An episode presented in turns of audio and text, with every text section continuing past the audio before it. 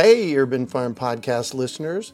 If you're as passionate about preserving the bounty of each season as we are, hey, I canned my first peaches at the age of 18, and that was a long time ago, then you're going to love what our friends over at Denali Canning have in store for you. They're on a mission to spread the love and knowledge of food preservation, and they're inviting you to join the journey for free.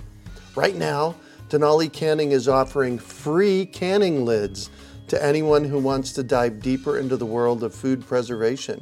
Yes, you heard that right, absolutely free. It's the perfect opportunity for both seasoned canners and those curious about starting. Denali is about quality, reliability, and supporting the canning community, ensuring that you get the best results every time you preserve. So why not give it a try?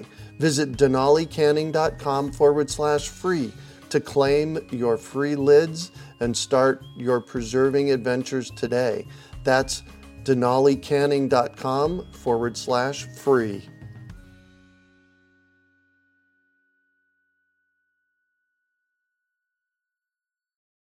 Decades ago, I started growing food in my front and backyard, and I realized that my mission in life is to inspire and empower others to grow their own nutrient dense, healthy organic food. Because of this, a lot of people have come to me with their gardening questions over the years, and that got me thinking what if we put together a community that would help budding gardeners blossom? So I finally made the idea a reality with my Urban Farm U member program. Each month, your membership includes three live online events, a monthly class, a chit chat with an expert, and a monthly coaching session, plus access to the experts on our member page and a significant discount on our signature courses. I'm deeply committed to transforming our global food system, and I do this by empowering you to grow your own food. The Urban Farm membership program is a simple way to get going. Please join me in transforming your food system today. To learn more, go to urbanfarmmembership.org or text membership to 33444. That's urbanfarmmembership.org or text membership to 33444. You're listening to the Urban Farm Podcast, your partner in the Grow Your Own Food revolution. Whether you've just been introduced to urban farming or you're a lifelong advocate, we're sure you'll leave feeling more informed, equipped, and empowered to dig deeper into the soil of your local food economy. With you every step of the way, here's your host, Greg Peterson. Today on the Urban Farm Podcast, we have David A. Bainbridge to talk about his experience with gardening with less water. David grew up in a small town working in the family toy factory. Now, that's going to be an interesting story, David. Enjoying the rivers, mountains, and sage covered hills that surrounded the factory. After earning his degree in earth sciences at UC San Diego, he headed to UC Davis to complete his master's in ecology in the multidisciplinary Eco Grad program. He started a company doing environmental impact analysis, then transitioned to a solar research and design firm where he worked on community design, passive solar heating and cooling, building codes, and solar rights. He eventually established the Passive Solar Institute to continue his research, education, and consulting on solar design and energy conservation. David returned to academia and worked on desert restoration at UC Riverside and San Diego State University, where his current research involves micro irrigation, cool pool design, and true cost accounting. David also recently published a book called Gardening with Less Water that was published by Storey Publishing. Welcome to the show today, David. Delighted to be with you. Well, thank you so much. And oh my gosh, as I was reading your bio, there are so many things I want to ask you. So I just shared a bit about you. Can you fill in the blanks for us and share more about the path you took to get where you're at now? Sure, I'd be delighted to. The uh, the story of my career has been like many careers, with many ups and downs and sideways trails, but it's all been concerned about the issues of sustainability mm-hmm and uh, it's really guided all the work I've done, not just sustainability of water, but energy, community, culture, education and all the things that go with it. Mm-hmm. And uh, as uh, you noted, I grew up in a small town in northeastern Washington that was dry sagebrush country. Ah, And when my parents retired, they moved to a small farm in Colorado near Mesa Verde National Park. And on that degraded dry land, I really started work on how to manage and restore dry lands back in the Oh. 1970s. right. And uh, I found that quite fascinating and interesting. There had not been a great deal of work done on drylands restoration, and it just suited what I had learned in my earth sciences and ecology program, and uh, had some positive results early on on their farm, and that uh, sort of kept me going and got me back into the university system. Uh, when I applied for a job as a manager of a nature reserve at the University of California, Riverside. And although I didn't get selected for that, I did get uh, picked from that interview to work for the Drylands Research Institute at the University of California, Riverside, Oh, nice. where the goal was the sustainable management of dry lands and Uh-huh. deserts around the world. And that proved to be the real uh, lodestone uh, as we surveyed literature around the world, interviewed farmers, and brought in and interviewed researchers from all over the world and got a chance to see what they were doing and what they knew. Uh, one of the most interesting things to me always is how traditional societies manage resources. And these scientists often said, well, those are traditional practices, and we don't study that because we only get money if we study high yield, intensive Oh. agriculture. Right. Uh, but they did share what they knew, and that really got me going. Uh, we were lucky enough to be asked by the California Department of Transportation to look at their practices for landscaping on highways and freeways in the desert, where they'd had a notable lack of success for Uh-huh. 25 years. They'd spent millions of dollars on plants that died, and they finally said, "Hey, maybe we should ask somebody to take a look at this." Right. and maybe we maybe we can't do things the way we do out on the coast. So that's how we really got started, and uh, they were gracious enough to fund us for for many years and uh, supported a lot of my early research on irrigation. So that got me into 30 years of work on irrigation and desert uh, restoration and the irrigation uh, ideas that we learned about way back in the 1980s really took about 30 years to fully evaluate and test. And uh, one of the most important steps was uh, a book that my my boss brought back from China, an agricultural textbook about 2,000 years old. Oh my gosh. Uh, only a few fragments have survived, unfortunately, but one of them had to do with uh, buried clay pot irrigation. and I was very lucky to have another professor at UC Riverside who had done his thesis on archaic China, so he could translate the measurements for me. And I rushed out to the student garden at UC Riverside and planted my first clay pot irrigation project and worked so well and it's been a consistent success ever since. Nice. Nice. Wow. Okay, cool. So I have, like I said, I have a bunch of questions for you. So tell me about your master's in ecology in multidisciplinary eco grad program. What is that? well, it was a wonderful program and I think it still exists. It's uh, actually called the EcoGrad um, program. Oh, uh-huh.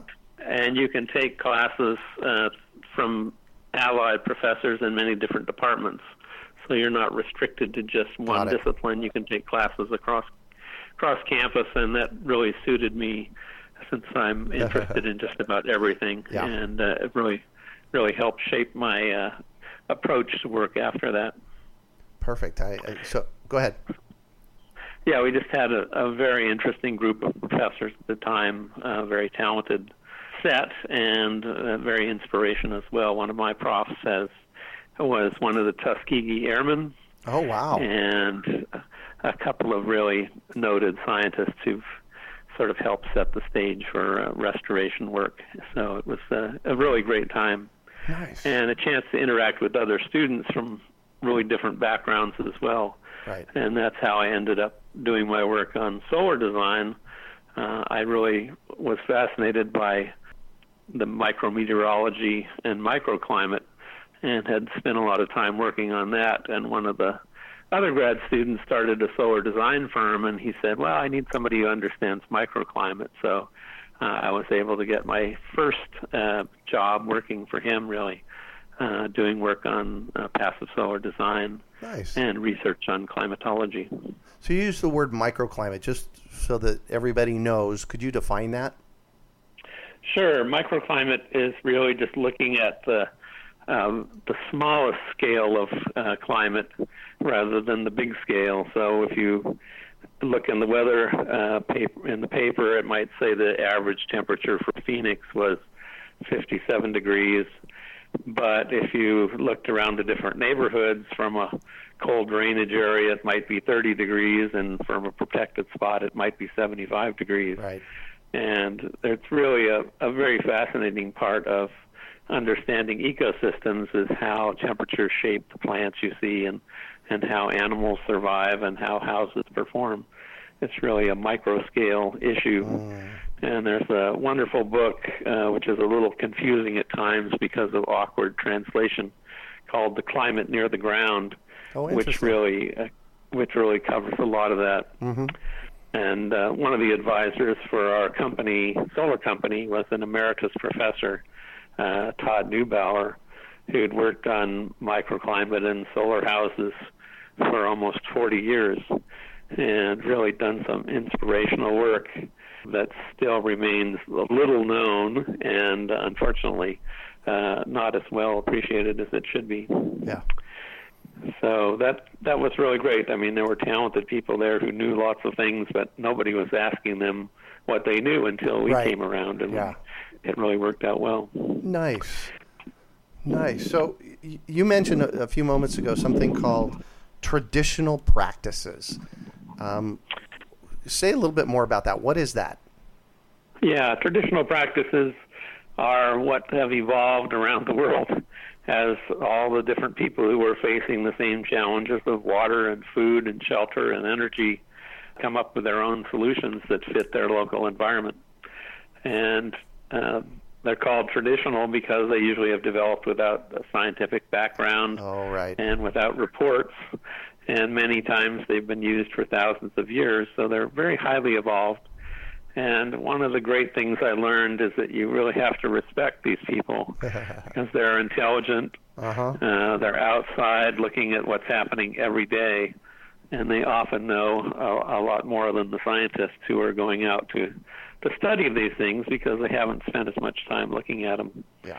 and really a great deal can be learned from just looking at those.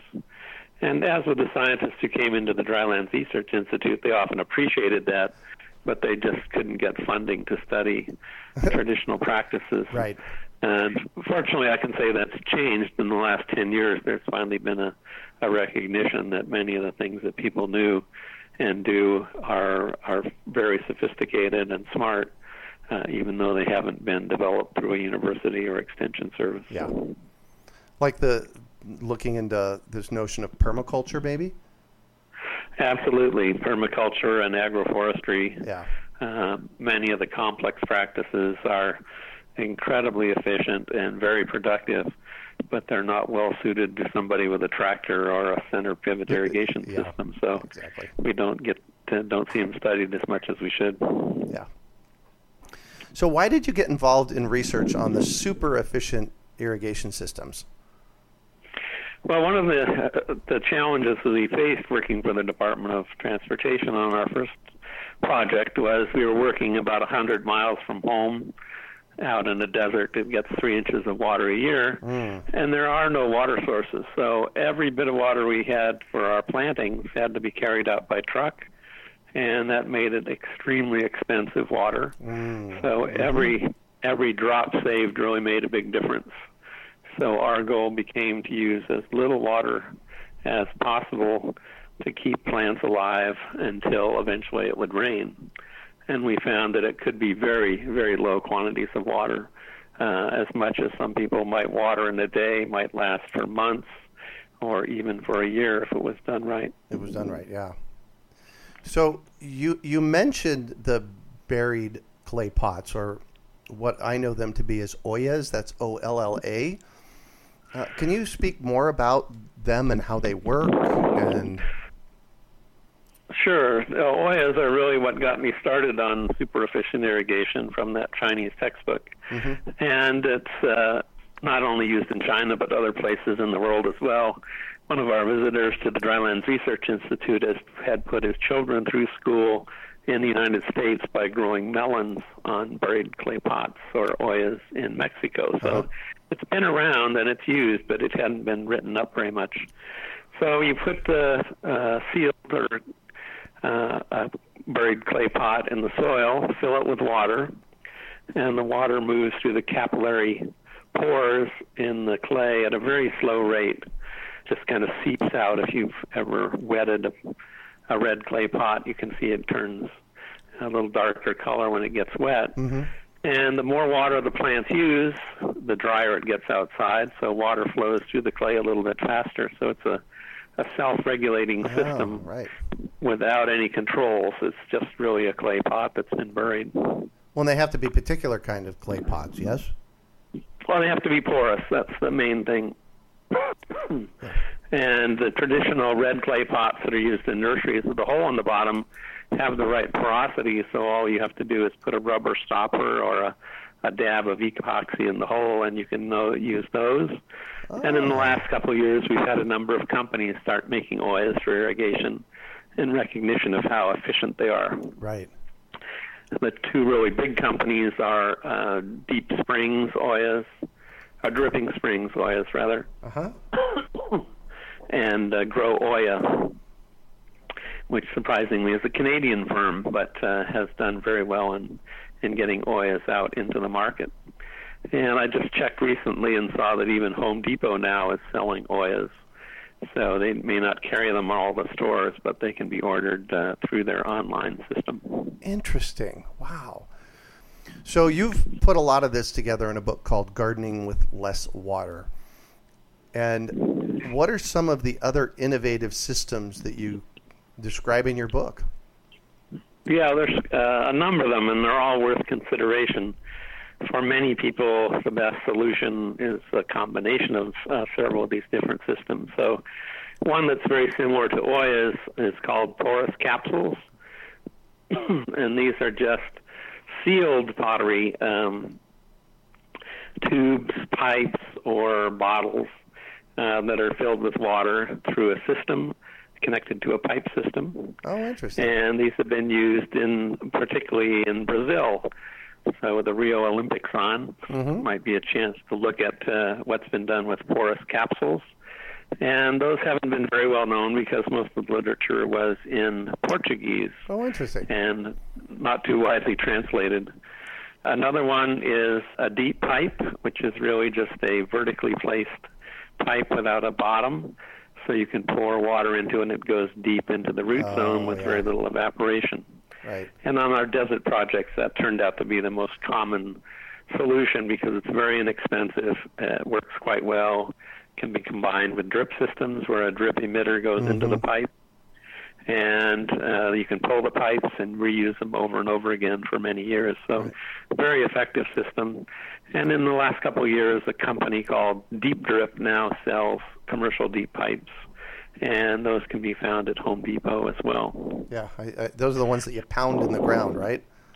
Well, they say you can pound it in the ground, but in our areas, uh, you'd never pound it into the ground. You've got to dig a hole to put, hole. put, the yeah. deep pipes in. Yeah, I think that... and the deep pipes would typically be uh, 12 to 18 inches deep, and we drill a few holes down one side in case the roots on the plants we're planting don't go all the way to the bottom of the pipe when we start. Now, is that for for larger plants like trees and shrubs? Uh, very good for starting trees and shrubs, and if you use several of them, it could work for uh, uh, to increase the root spread as the plants get older. People have suggested they'd like to convert an existing surface irrigation system to deep pipes for trees, but it's challenging to do it because the the tree is really adapted to surface irrigation if it's done that, and it won't find the uh, right. the deep pipes very quickly. So it can be done, but it has to be done with care. You don't want to kill any larger trees. for a much more efficient system than Uh-huh. deep pipes, uh, we started looking at wick systems, and these use Oh, a yeah. piece of fabric or a piece of rope that will wick water along it. Mm-hmm. And they can be used in several configurations uh, depending on the water need. The water can flow up through the wick, which is the most efficient way to do it, and it flows up by capillary action just as the water goes through the pipes. And those can be the most efficient systems of all. They're used occasionally for African violets, which are very sensitive to getting water on their leaves. All right. Uh, the other type of wicks uh, could be a gravity fed wick where the wick is just attached to a small pipe at the bottom of a big reservoir, Uh-huh. and the water runs down the wick and can go quite deep into the soil Those are like wicking. with very little. Aren't those like wicking ahead. beds? Like uh, wicking beds, right? Uh, no, these are doing it rather than using a blanket or fabric. These are just an individual wick, so Oh. it's a little, little more specific. And apparently they work fairly well. They work very well, but uh, sometimes the water movement is not quite fast enough for a really rapidly growing plant like a pumpkin or squash. Uh, better adapted for things that don't use as much water, or for young seedlings when you're just getting them started. Yeah. How um, how efficient are these uh, systems, and and can they be used on a widespread basis? Do you think? Yeah, the, in terms of efficiency, it's one of the most challenging things to talk about with uh, irrigation systems in general, Uh-huh. since there's so many factors involved, and most of them are microclimate issues of uh, how the wind approaches the plants and how the soil evaporation takes place, uh, and when the water is put on. But what we found and what we can say with confidence is uh, the buried clay pot systems can be up to 10 times better than surface irrigation Oh wow. and uh, better than drip systems. Um, not a huge difference if a drip system is managed really well, but uh, more efficient and much more reliable. We actually started out using drip systems, but the animals chewed them up. Uh, they got plugged by Oh, yeah. insects, they got plugged by salt, they got plugged by algae, Yeah. and they just didn't work. So after our first trials, we completely shifted away from drip. Yeah, that makes sense because it, it, it's it's it's something that's labor intensive. Yeah, it's management intensive. I Yeah. think. Yeah, Yeah, that's a you good have way to of have putting it. really clean water, and you have to stay on top of it at all Yeah. times. So, these traditional systems are meant for people who don't have time to do that. Uh, the beauty of the clay pots, you might only have to fill it once a week, and because the water is so concentrated, you almost eliminate weeds, and that's where they really pay off. Is, is reducing weeds. Yeah, that's what that's what what I was going to ask you next because you talk about in your book about the incredible reduction of weed growth, and so Right on one one project, we had 200 pounds per acre with um, efficient systems and eight tons with flood irrigation. of course. Well, and then at the same and at the same time, the uh, those weeds are taking up all the nutrients, and you know, then you're throwing it Yep. away, right? They're eating your nutrients in your water, Yeah. and it's it's great if you can avoid that. Yeah. Uh, another system I haven't mentioned is Uh-huh. readily available in stores, and it can be a little more efficient than standard irrigation, although it's not as good as these super efficient systems. And that's what's known as leaky pipe or soaker hose, Hmm. uh, usually made out of uh, recycled rubber, but now there are some that are being made out of uh, polyurethane as well. And they can be very efficient, and they're just very simple to do for row crops, like a row of onions or Yeah. a row of garlic. So I sometimes use those as well.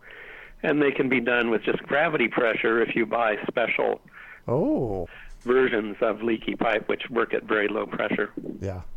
Interesting. Now, do you find that the pressure at the beginning of that system, a leaky pipe system, is different than at the end? Yeah, and that's one of the challenges in, of doing it well.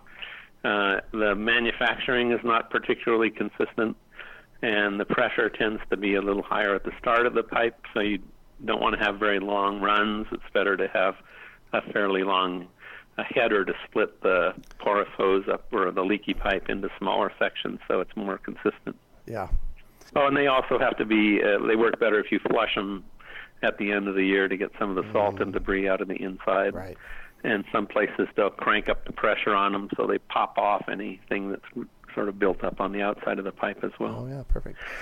So, our friend Scott Murray over in Vista, California, I just recently found out that both you and I know him. He uses uh, drip tape. What do you? What's your feelings about di- drip tape systems?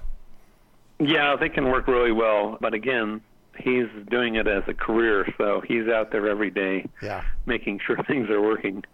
Uh, and that's the only real drawback to the to the drip systems is they're really management intensive. Yeah. Works great for commercial farms and even for small farms and gardens if you're around to to take care of them. To manage them. Yeah. Perfect. And for for our projects where we started, when you're 100 miles from home and you get there every two or three weeks, uh, drip systems just didn't work. Yeah. I can completely get that. Yeah, one of the other things that uh, we like to stress is the use of rainwater. and if you have yeah. super efficient systems, uh, then to be able to do it at low pressure uh, with very little use of water means you can stretch out your rainwater as far as possible for your garden production. Yeah. Perfect.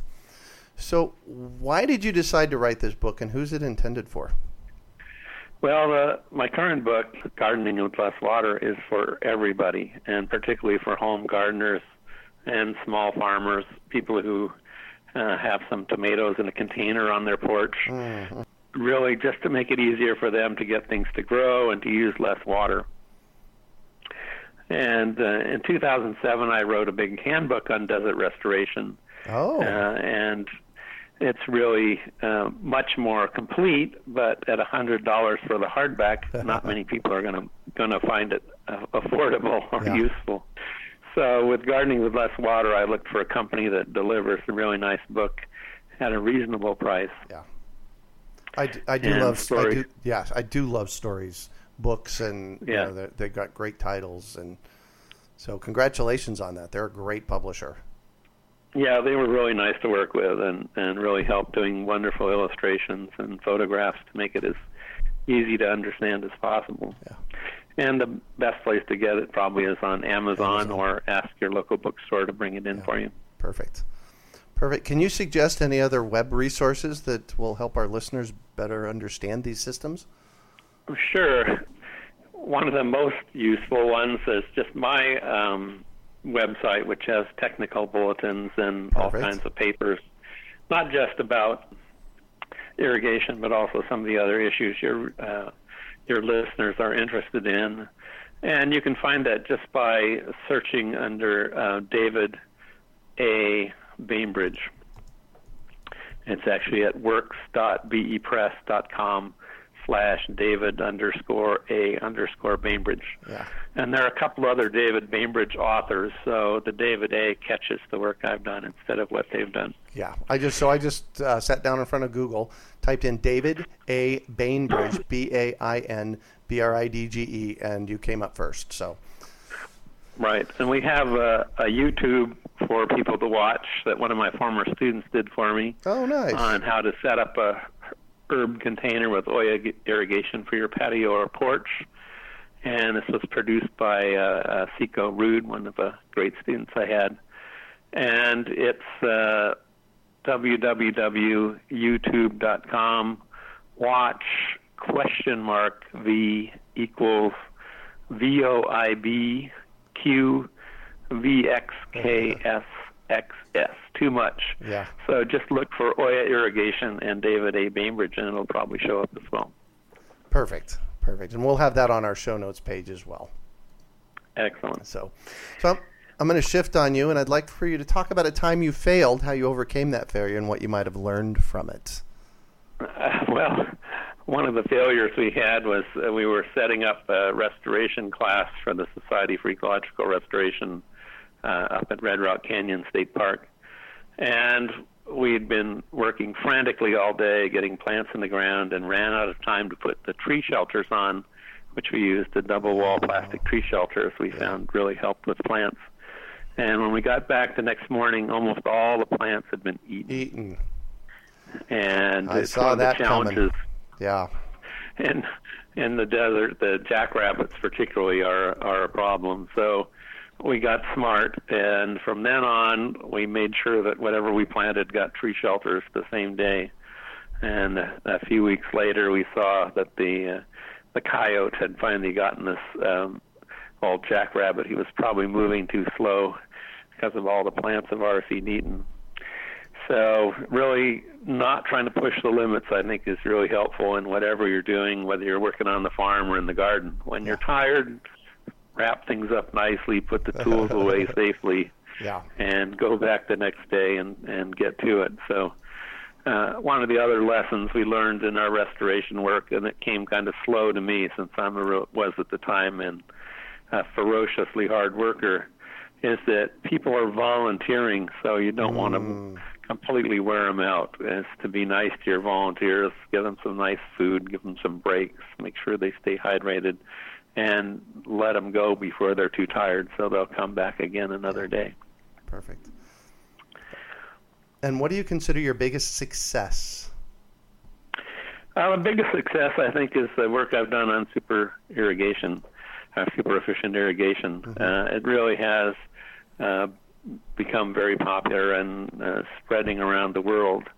And if you look on the web now or YouTube, there are programs on deep pipes and olla irrigation in French and Portuguese and other languages around the world, and that that uh, really makes me feel good. Yeah. Uh, the other thing is the little sideline hobby I had working on straw bale construction. Oh, Uh, It nice. was never anything, uh, never anything I got paid to do, but it was of interest to me and was sort of my hobby for about 10 years.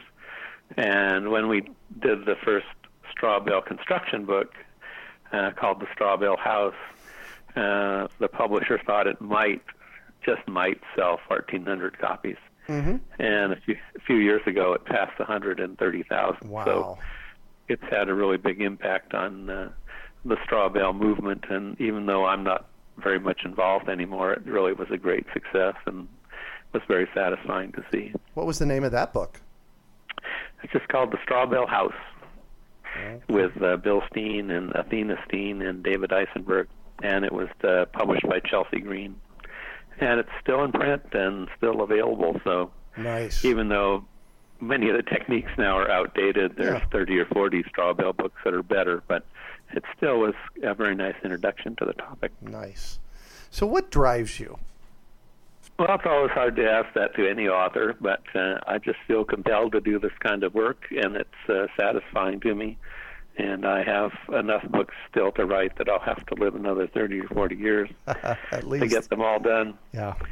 and and that's just satisfying. Um, when I was teaching, I think the biggest satisfaction was to see the students change in attitudes and change in ability in the time you got to work with them. Yeah. And one of the most satisfying things is to hear from them today of, of what they're doing and, and the amazing things they've done. So that's a really wonderful thing about having the chance to be a teacher at some time in your life. Yeah, I totally agree with that. Thank you so much for that. So I'm all about education, and I have to know: is there one book that has been influential for you in this process in your hmm. life? Well, the book that got me to switch from geology to ecology is still an important one, and that's the Sand County Almanac Oh yes. by Aldo Leopold. hmm Uh, and it's still reading that anyone interested in resources or gardens or farming or forestry should read. Uh, really remarkable in insight and thoughts about uh, how things could be managed and, and what's important in life. And just recently, one of his daughters, uh, Stella Leopold, wrote a little book about life at the shack in Wisconsin, where the Leopold family Oh. developed a lot of their uh, environmental restoration techniques. Uh huh. And I'd really encourage people to take a look at that as well. It's just a delightful story of what it was like to grow up in that amazing family. Wow. It's called Life at the Shack. It's uh, lessons from the shack, I think. Uh, it's not in front of me at the moment, so but just look up Stella Leopold and it will show up. I think. Cool. But it's a delightful book. Yeah. Perfect. So, What one final piece of advice do you have for our listeners? My final piece of advice would be to get outside and to pay attention to what you see. Uh, it's really important in the garden, uh, very important in life, really, to pay attention to what's going on around you. So pull out the earbuds, listen, look, and uh, always fascinating to see the things that are going on around us that we sometimes miss because we're too busy or too stressed. Uh, take some time to sit back and just look and see what's happening. Beautiful, beautiful, beautiful. One of the things I do every day now, uh, which keeps me in San Diego, is a beach walk. Oh, And- nice. We have a, a local peregrine falcon family that lives in the cliffs. So one of the duties every day is to see what the peregrine falcons are up to, and the the osprey, and uh, all the shorebirds and the sea mammals that come along the coast. So Yeah. one of the things that can get you going every day. Yeah, no kidding. No kidding. Well, thank you so much for joining us on the show and sharing your experience with us today, David. It has been a treat getting to chat with you. Great delight talking with you as well, and uh, encourage your readers or listeners to. Uh, uh, to take a look at some of these materials, and uh, you know, feel free to let me know what works and doesn't work as they go go forward. Uh, the book is uh, Gardening with Less Water is a really great place to start, but if you can't afford that, there's some really good materials free online as well. Perfect. And how can our listeners get a hold of you? Just take a look at the websites, and it's got a connection, so they can contact me by email. Perfect. We'll have that on our webs on our uh, show notes page. All right, great. Perfect. Thanks so much. Well, that's it for today. Thanks for joining us on the Urban Farm Podcast. My delight. Thanks very much. Great talking to you. Thank you. Decades ago, I started growing food in my front and backyard, and I realized that my mission in life is to inspire and empower others to grow their own nutrient dense, healthy organic food. Because of this, a lot of people have come to me with their gardening questions over the years, and that got me thinking what if we put together a community that would help budding gardeners blossom? So I finally made the idea a reality with my Urban Farm U member program. Each month, your membership includes three live online events, a monthly class, a chit chat with an expert, and a monthly coaching session, plus access to the experts on our member page and a significant discount on our signature courses. I'm deeply committed to transforming our global food system, and I do this by empowering you to grow your own food. The Urban Farm Membership Program is a simple way to get going. Please join me in transforming your food system today. To learn more, go to urbanfarmmembership.org or text membership to 33444. That's urbanfarmmembership.org or text membership to 33444. We hope you enjoyed today's episode of the Urban Farm Podcast. Remember to listen three days a week for tips, advice, and resources to help you on your journey with urban farming. You can find us on the web at urbanfarm.org or send us an email to podcast at urbanfarm.org. In the words of Vincent van Gogh, great things are done by a series of small things brought together. Be encouraged that with each lesson learned and skill developed, you are one step closer in the direction of your dreams. Hey, Urban Farm Podcast listeners. If you're as passionate about preserving the bounty of each season as we are, hey, I canned my first peaches at the age of 18, and that was a long time ago, then you're going to love what our friends over at Denali Canning have in store for you. They're on a mission to spread the love and knowledge of food preservation, and they're inviting you to join the journey for free. Right now, Denali Canning is offering free canning lids to anyone who wants to dive deeper into the world of food preservation. Yes, you heard that right, absolutely free. It's the perfect opportunity for both seasoned canners and those curious about starting. Denali is about quality, reliability, and supporting the canning community, ensuring that you get the best results every time you preserve. So why not give it a try? Visit denalicanning.com forward slash free to claim your free lids and start your preserving adventures today. That's denalicanning.com forward slash free.